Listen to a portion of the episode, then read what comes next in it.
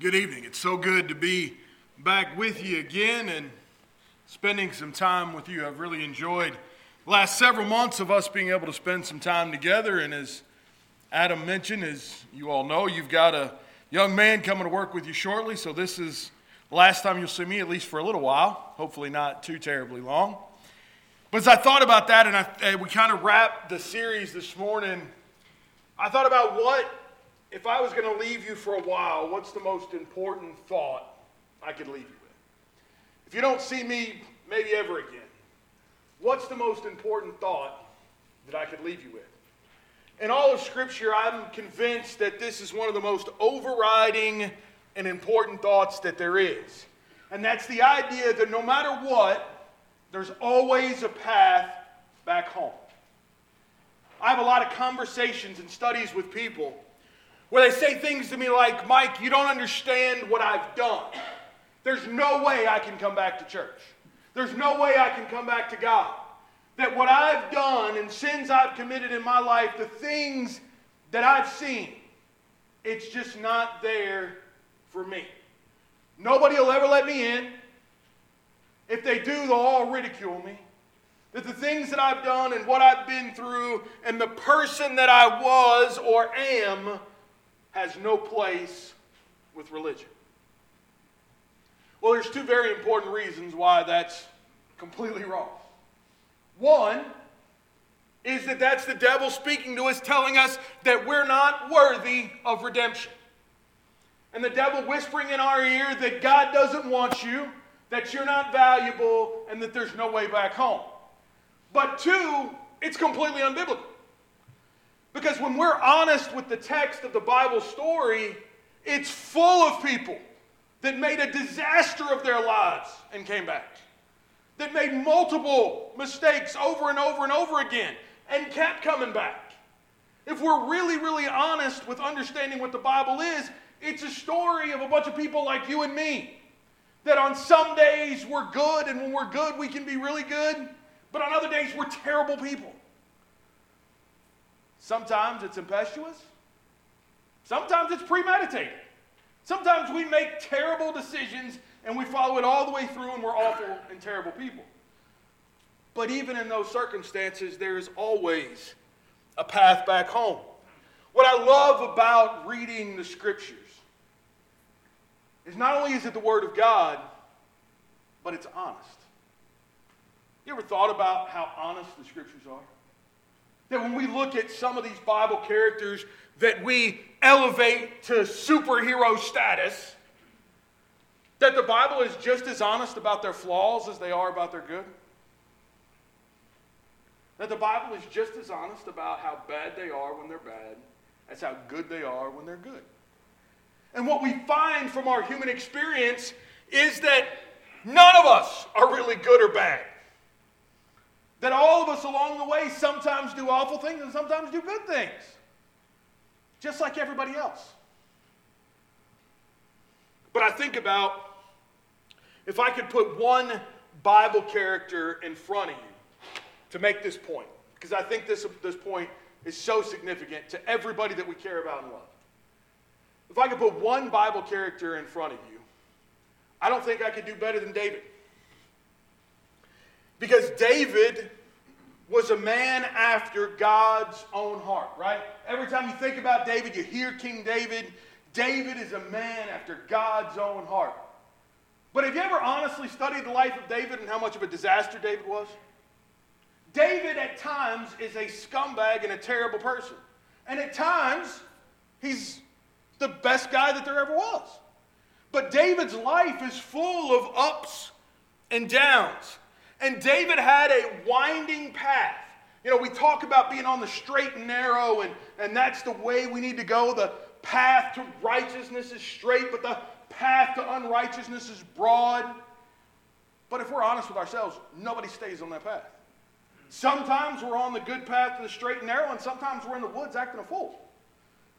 David is the best person I can give you and put forward for your consideration tonight as a life that's full of these ups and downs, that's full of sin and consequences. But Was David a man after God's own heart because he didn't have sin? Obviously not, because we're going to look at all this text tonight. David was a man after God's own heart because of what he did about his sin. Friends, if you all get to the point here, and I don't believe there's anybody here tonight, but if you are, if you're here tonight and you figured this whole thing out where you've completely stop sinning and you have no need for God or Jesus in your life, please raise your hand because I want to have a conversation with you. Because I haven't. I'm a mess. And the reason I'm here is because I keep making mistakes. And I keep coming back because I need more God and I need more Jesus in my life because some days I'm just not a good person. The whole point of understanding our relationship with God is that it's not that we don't sin, it's about what we do about our sin. What do we do when we mess up? That's how we are either one after God's own heart or somebody that's after the world. It's about the reaction to our sin. So when we talk about David and we talk about his life, what I want us to understand is that David wasn't immune from sin, but David understood what to do about his sin. And that's where you and I are going to pick up the study tonight. What we talk about, we talk about sin. Well, sin is transgression of the law. Whoever commits sin, 1 John chapter 3 and verse 4, commits lawlessness. Or as the King James Version puts it, whoever committeth sin transgresseth also the law, for sin is the transgression of the law. So, what are we talking about here? In plain, simple country boy English. God says do stuff, we don't do it. God says don't do stuff, and we do it. That's, that's what we're talking about here. The inability for us to follow the instructions of our Heavenly Father. And when we do that, we are going against Him. We are rebellious, and we are doing things of our own will. So let's look at some of these points where David did this in life. Well, the first one in 2 Samuel chapter 6 is in moving the Ark of the Covenant. I'm sure there's none of you that want to still be here at midnight. Uh, so instead of reading all of these stories and accounts, we're going to give the Reader's Digest quick version. And I guess at some point I'm going to have to change that because nobody, nobody in the back has any idea what a Reader's Digest is. Um, the TikTok version, I don't know. I'm going to have to come up with some other colloquialism. But we're going to give the condensed version, the abridged version of these stories. And in 2 Samuel chapter 6, they have left the ark and they want to bring that ark back to the city of David. So, all well and good, right? We're starting off with a good intention. We're going to bring the ark back. What's the problem that we run into in 2 Samuel chapter 6? Is that they don't want to bring the ark back the way God told them to transport the ark. Because in the Levitical law, it says if you're going to transport the ark, it is supposed to be done carried on poles by Levites that are priests and they're supposed to take care that the ark never touches the ground. It's carried from one point to another. It's to be held in esteem and honor and holy. But David and the fellows decide, hey, we got a better way. You know what? Instead of them poles, because that's tiring, we got a new technology for this. And instead, we're going to get us a brand new cart, a good mule, and we're going to drive this thing all the way back to the city of David, right? It's a whole lot better. Except it's not because God, it's not the way God told him to do it. So as they get going, God had specified how the ark was to be moved, but we've got consequences. The best intentions, and the donkey stumbled, and the new cart rocked. And poor old Uzzah, who's bringing up the rear, decides and makes the same snap decision that you and I would have made it a hundred times. This ark can't touch the ground. I know I'm not supposed to touch it, but me touching the ark's got to be better than it hitting the ground, so I'm going to reach out to steady the thing. But what happens? Anger of God's kindled against Uzzah. Uzzah struck dead. Uzzah dies on the spot. David, his anger is kindled against the Lord for Uzzah being struck down. David is afraid of the Lord, not the good kind of fear that we read about in Proverbs, that the fear of the Lord is the beginning of knowledge. That kind of fear is about respect. David's scared of God. So what do they do? They take the Ark of the Covenant and they leave it in a Jebusite's house for three months. Because David wants to step back. He's scared of God. He's afraid he's going to mess something else up. And in the end, what consequences do we have? Well, let's think about the far reaching effects, right? Because our sin doesn't always just affect us. We like to believe that sometimes, don't we? Well, this is about me and my decisions. No, that's not really reality. David's sin here because this isn't about Uzzah trying to straighten out the ark. This isn't Uzzah's fault that this happened. David gave the orders, Uzzah was following orders. Uzzah was set up to fail. This is David's fault. So, because of David's poor decision making, Uzzah lost his life. You know what's conveniently missing here from Scripture that I think should be here, but there's just not enough text for it? What about Uzzah's family? They're now without him. We don't know if Uzzah was married, if he had some kids, maybe he had some brothers and sisters, had some parents, obviously. What about Uzzah's life that's gone and the hole in the lives of all the people that loved him? He's gone. What about the nation of Israel? Oh. Because the ark was supposed to come back to the city of David, and, and the presence of God was to be in the city of David, and the blessings that come with being in the presence, of, all of that's gone. What do we read about? About the Jebusite? Did they leave it in his house? He got blessings, didn't he? The things in his household flourished for the next three months while they were figuring it out.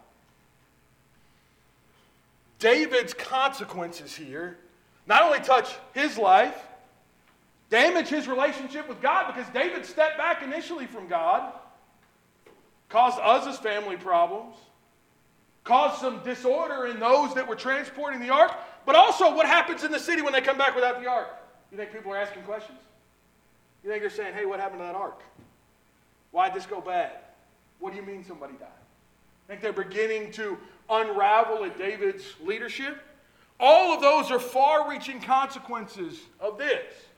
Right? But this is not that bad, right? This is a little sin. It happened in the spur of the moment. He had a good idea. I think all of us can logically kind of diminish this sin. This is a little less sin, right? Because he was trying to do his best and it all didn't work out. Okay. What about the big sin? What about the great sin, the one that we all know about? David and Bathsheba. We read about this in 2 Samuel chapter 11 that David isn't at war with the rest of his army and his mighty men and his people. Instead, he's at home for whatever reason. It's not necessarily a sin that he's at home, but he's at home. But he goes out and he's walking around on his rooftops and he sees Bathsheba bathing naked a couple of rooftops over. David had the opportunity right there after he saw it to shut this whole thing down, didn't he? See her? Hey, you probably shouldn't have saw that. Let me close up the curtains, go back in the house, and find something else to do with my time. But what'd he do? Well, he not only saw her, he beheld her. You know what that means? That means he lingered. He kept looking. He spent some time on it. Not only did he behold her, but then he went and inquired about her. Hey, hey, hey, who is that a couple of streets over? And let me figure out what's going on with her and who she belonged to. And then he sent for her. And then he lay with her. And then he schemed and deceived to have her husband murdered. You see, remember, he first, she came back and was pregnant. And so he said, Well, I'll bring her husband back, and then we'll pretend that this was all his baby, and we'll, you know, kind of move some pieces around. But what happened? He was too good of a guy and said, I can't go and spend time with my wife. When we're at war, I'm not going home. I'm going to sleep right here on the doorstep till you send me back. So he said, Fine, let me send you back with letters so that we can essentially write your decree to murder you. and he had his general pull back and kill Uriah the Hittite. And if, uh, if many of careful Bible students remember, in David's mighty men, remember when he was running away from Saul? He had his mighty men, that group of core people that was with him. You'll find in that text Uriah the Hittite was one of them. It's not like this is a guy that David didn't know. Based on the way Uriah acted, how good a soldier do you think Uriah was? Probably pretty good. How do you think that affected Joab, that David wanted one of his best soldiers to be withdrawn from and murdered? How do you think that affects the rest of the army? But the sins and the consequences of this go on because, as Samuel points out, the sword's never going to depart from your house. Your house is going to be a wreck. To the end of its existence, your house is going to be a wreck. The sword's never going to depart. That your wives will be taken from you in broad daylight. Because remember, it wasn't that David was some confirmed bachelor here, right? David's got six or seven wives, depending on how you want to count them. And Nathan said when he came to him, If you wanted another wife, I would have given it to you. But yet you went and stole somebody else's. But your wives will be taken in broad daylight. The child that Bathsheba is pregnant with will die.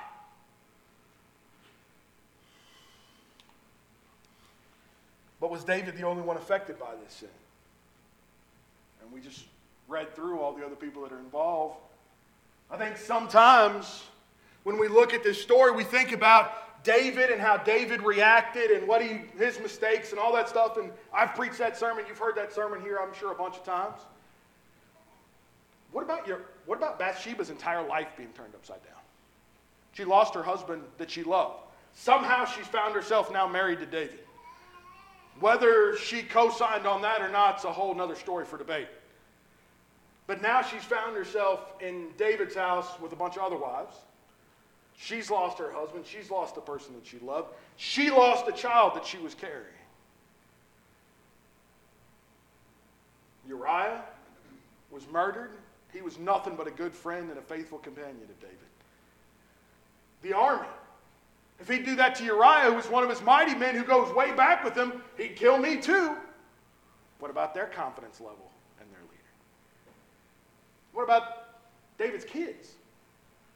to see what he did, they would have lost all respect for him. Obviously, they did because it's the kids that took the wives and set to take the kingdom away from them. The nation as a whole suffered. David's sin spread through to everybody that he was affected with like the plague.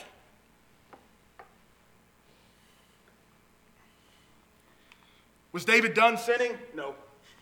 I think that's part of the thing that we get, I think, when we look at the life of David, is if we don't put it in chronological order, we think that David was young and committed sins and then he grew old and got better. No, he didn't. David did, the first sin we looked at with Uzzah was young King David. David and Bathsheba is middle aged King David. But when we get to 2 Samuel chapter 24, we are close to the end of David's life when David decides he's going to number the people. Now, is that necessarily a bad thing? I mean, don't we do a census here in the United States every so often to see how many people we got and who we need to be taking care of and all that? I mean, we can, you can make an argument that this isn't a terrible thing, except the fact that God told him not to, right? God said, don't.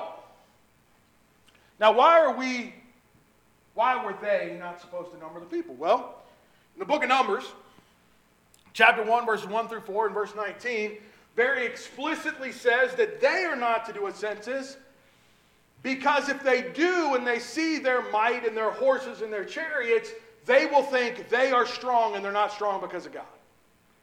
He said, if you start counting up all you got, you're going to forget about me. If you start looking at your own strength and your own treasure and your own glory, you're going to forget that you are nothing without me. That was a warning that was given in Numbers. It was passed on, it was part of the law. but what were the consequences? 2 Samuel 24, verses 11 through 14. The seer Gad comes to David and says, You've done this thing and it's a terrible thing.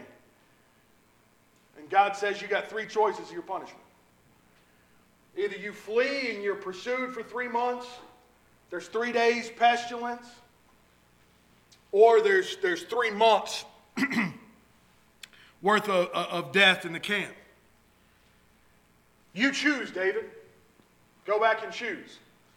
Now, any of you in here that have some country mamas and grandmamas know what the intellectual torture is of choosing your own punishment, right? Anybody ever to go get their own switch?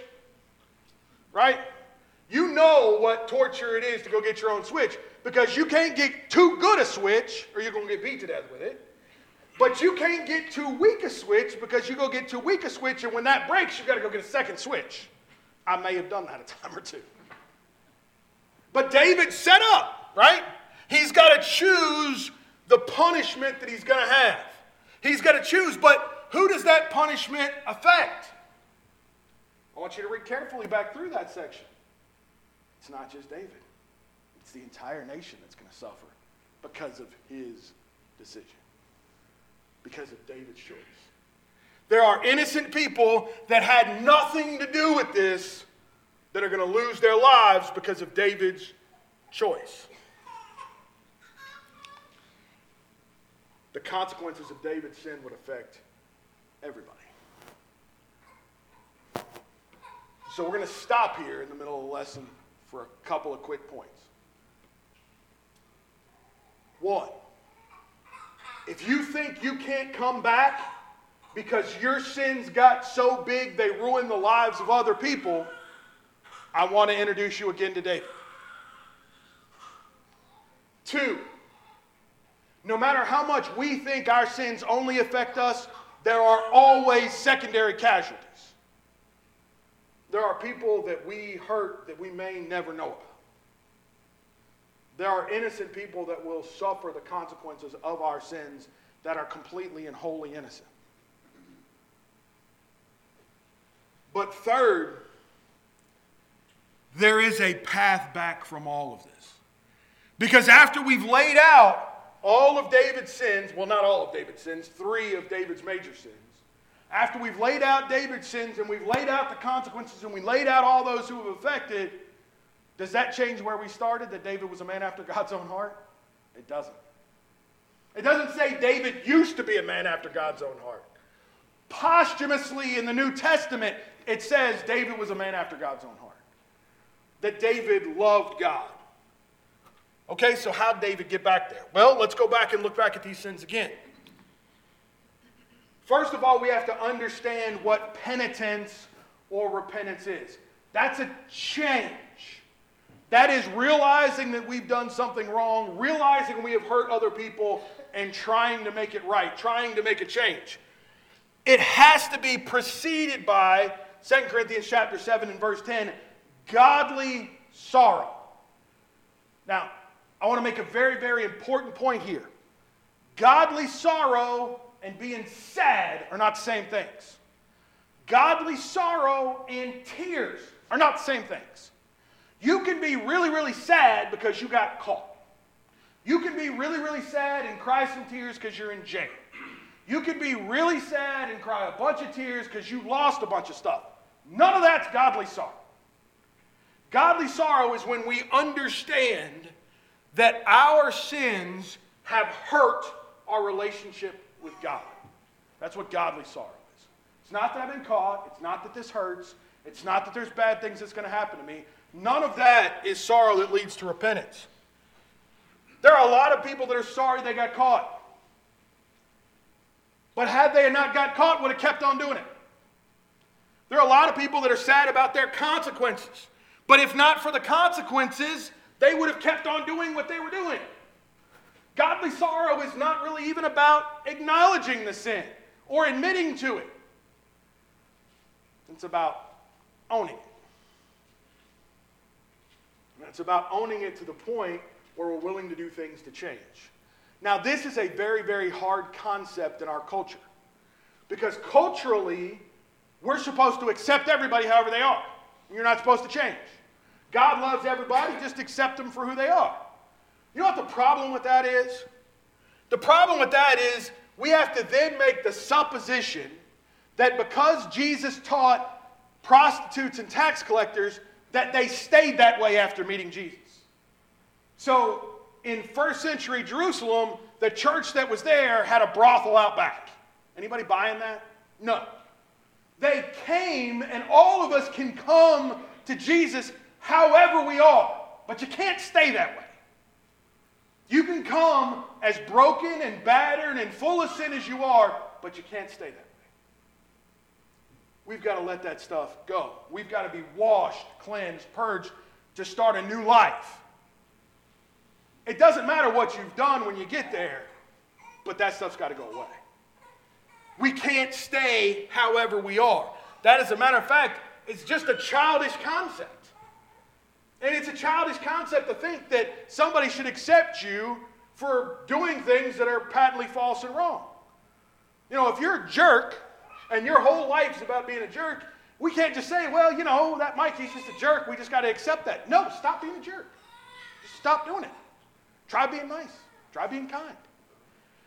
We have to change to be better for those that are around us, and that's what God expects us to do is to grow in the grace and knowledge of our Lord Jesus Christ, right? There's growth that has to happen there. We cannot stay how and who we are. We can't say, well, I'm just a sinner and I'm going to stay a sinner. That's not the way this works.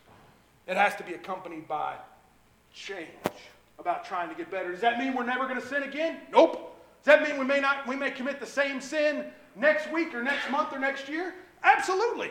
You may fall back into the same trap. But what are you doing about it? Are you trying to get better? Are you seeking help? Are you studying? Are you working on it? Doesn't mean we don't sin. What it means is what are we doing to try to get better? You know, if I'm a jerk every day and I can go, you know, three days without being a jerk, that's improvement, right? It's about getting better and putting days back to back. So, how did David repent of these things? Well, in moving the ark, we see this illustrated in his anger over Uzzah's death. He was upset. It was, he wasn't callous to the fact that Uzzah died, he was upset at Uzzah's death. He had a fear of God where he was afraid and he ran away from God. He left the ark behind. But let's go back to 1 Chronicles 15 and verse 13. He acknowledged that the only way he was going to find redemption was in God. That the answer to his sin is God. Friends, this is a crossroads that we meet in life when we commit sin. Because there's consequences, we want to blame God for the consequences. But it's not God's fault. God tells us up front there's consequences to sin. If we choose to sin, we're the ones that are responsible for the consequences because God's enforcing what He already told us to do. It's not God's fault. That's like being mad at the cop for getting a speeding ticket. Look, you were doing 75 and a 25. You should have got a ticket, right? It's not the cop's fault. It's not the speed limit sign's fault. It's your fault. You made the decision. We have to understand that in acknowledging that sin, we have to seek God's way in order to change. That we tried it our way, we made mistakes, but are we now seeking God's way? And he acknowledged God's greatness in giving thanks. Again, First Chronicles chapter 16, verses 8 through 36 is David's prayer of thanksgiving to God after all this had happened. Right? We can blame God, which gets us nowhere, or we can turn to God, who's the only one that can do anything about our sins, and that's what David did here. What about in the sin against Bathsheba and Uriah in 2 Samuel 11? Well, we have that in his acknowledging the sin. God, against you and you alone have I sinned. Well, didn't we just look at this? Was it just against God? No, he sinned against a bunch of people. But we got to understand that the buck stops and ends with our relationship with God. He sinned against God first, and by sinning against God, also sinned against all these other people. But we have to understand that our relationship with God is of premost importance.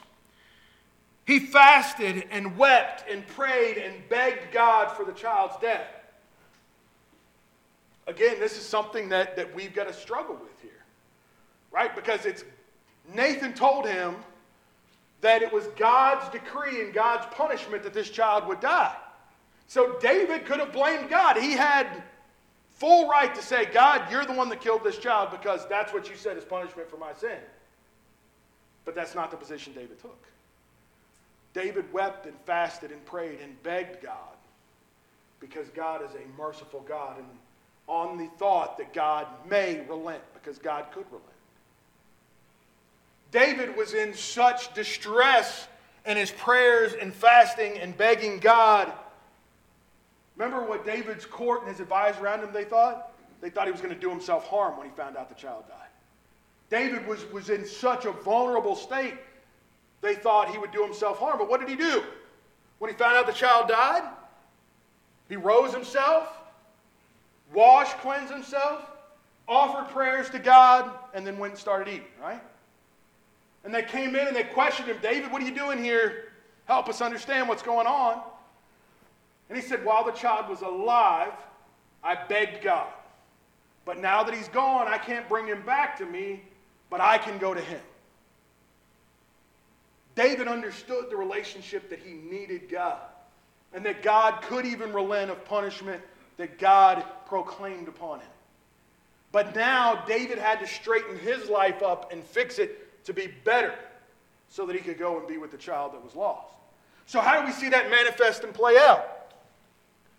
I think we are foolish if we don't understand that David was a better, wife, better husband to Bathsheba and a better father to Solomon than he was to any of his other wives and children. How do we know that? Look how Solomon turned out. The rest of David's kids are a disaster. But Solomon, we see as he comes into manhood, as he takes over as the king, as he continues to grow and flourish, how did Solomon get to be so wise and so grounded and so reliant upon God, if not for David pouring himself into Solomon? There was nothing that David could do to redeem his other children who were grown at this point, but he could try to make it right and redeem Solomon. He could pour all of his effort, his time, and his energy. And we have at David's deathbed, do we have any of David's other wives with him in his deathbed? Nope. We've got Bathsheba and Solomon and Nathan. Those are the three people that are there as David dies. Why? Because David changed. He realized all the mistakes that he made and he tried to be better. Friends, that's the other important part about this. We cannot undo our past. It's impossible. There's nothing we can do about yesterday or last week or last year. What we can do is something about tonight and tomorrow. What we can do is to start moving forward and not repeat the mistakes that we made in the past. I can't do anything about that. There's people that, this thing's getting fussy on me. There's people that, that I grew up with that when they think of me, think about all the bad things I did as a punk kid and teenager and early 20 something. And that's all they'll ever remember of me. So the idea of me being a gospel preacher, teaching Bible class, or even going to church is absurd to them because they know who I used to be. And there are some relationships that we're going to have that are like that, that they know how bad we can be. We can't do anything about that. We can make a change and we can move forward and the next relationship that we build and the next thing that we do, we can pour our effort and energy into making sure that that one's right. We got to understand that all we can do is move forward, and that's what David did. We can look at Psalm 51 and how David poured his heart out to God. I can't read Psalm 51 without seeing David's tears on those pages when you see the way he poured himself out, being completely vulnerable about all that he did, that is what repentance looks like. If you ever want a picture of repentance, read through Psalm 51. That's what repentance should look like in our lives. In his life after, again, David continued to move forward and to be better. He couldn't undo the past. That sword never left him his house. His sons did lay with his wives in public. They did try to take the kingdom away from him. All of those things happened. But because of his changes, Solomon was able to take over the kingdom. David's penitence and numbering the people. How do we see that illustrated? Well, verse 10 of 2 Samuel 24 his heart was troubled, his conscience sparked. Hey, we did this thing, ah, I really shouldn't have done that. And then he went to Gad, the seer, and he acknowledged that he had sinned and acknowledged to Gad and acknowledged to God and asked and begged for forgiveness to, from God for the sins that he had committed. And he cast himself upon God's mercy. He followed all of his instructions. God, what do I need to do to make this right? And he meticulously and carefully followed all that had happened. And then when we get to the sacrifice at the end, when we get to the sacrifice, he had every opportunity to duck that, right? We find him on Ornan's threshing floor. And Ornan said, Look, you're king. I will give you everything you need for the sacrifice. Then we have one of the most important verses in all of Scripture. There is no sacrifice without cost. I cannot sacrifice to the Lord something that costs me nothing. And when we understand that in the big picture of the Bible, we understand that in the picture of sacrifice is cost.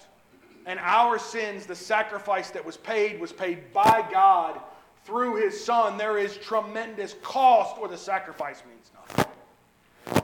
And we see that unfold in David saying, No, I will pay the cost for this even when he had an opportunity to walk away scot free. We could go through and tear apart Psalm 6 and 32 and 38 and 51 and 102 and 130 and 143, and I could put up dozens of Psalms up there. We don't have time to do that tonight. But what we need to understand is it's not about whether or not you and I commit sin, it's about what we do about the sin. What are we going to do about it? We're all going to slip, we're all going to stumble, we're all going to fall. But are we willing to turn when we do? You see, the moral of this story is that there is a path back home. But it's not always easy. Sometimes there's thorns. And sometimes in that path back home, by the time we get home, we're broken and hungry and starving and beat to death. But that path is still there. What we learn from David is that he's sinful and so are all the rest of us. What we learn is that the attitude, his choice, his decision, what he did about sin is what sets him apart, what makes him a man after God's own heart. But it's the same thing that you and I can do. He repented when confronted. He didn't get defensive. He didn't talk about everybody else's sins. He repented when his heart condemned him. And he sought forgiveness on God's terms. David didn't argue with God about this. We can go back and look through every one of those sections again. David didn't say, No, God, the cost is too high. What if I only did this? like you and I sometimes try to do, right? Yeah, I know I probably should do this, but what if I only did? Would that work? This is not a negotiation. When we are truly penitent, we accept the consequences and trust in God's mercy. That whatever it costs, it costs. Whatever payments have to be made, they have to be made. But we will accept the fact that God will help get us through it and bear the consequences, even though they're ours. David's penitence is summed up in 1 Corinthians 7, verses 10 and 11. And that's the last verse we're going to look at tonight. For godly sorrow produces repentance, leading to salvation, not to be regretted, but the sorrow of the world produces death. For observe this very thing that you sorrowed in a godly manner and what diligence it produced in you, what clearing of yourselves, what indignation, what fear, what vehement desire, what zeal, what vindication. In all things, you proved yourself to be clear in this matter. That's what repentance looks like. That's what the path back home looks like. So, tonight, wherever you are and whatever you've done, there's a path back home. I don't care what you've done. Have you murdered? Have you defrauded your entire nation? Have you ruined lives of countless men, women, and children? No? Then you're not as bad as David. And if he could get back home, so can you. Regardless of what we think is keeping us away from that path back home, the only thing that's really stopping you is the first step. All things are ready tonight for you to come back home for you to learn of God, for you to trust God, and for you to love Him. That that love and that trust gives you the confidence to turn away, to embrace Jesus as the way, the truth, and the life, and to have all your sins washed away, rising to be selfless, rising to help others that are hurting. But maybe you're a child of God and you've wandered away and you think what you've done is too bad to come back from. Know that if David can come back, you can come back. And I can line up a dozen other characters all throughout the pages of Scripture that did horrible things too, much worse than anything you've ever done. And they found a place back home. Only thing's missing the only challenge is taking the first step. Do that while we stand and while we sing.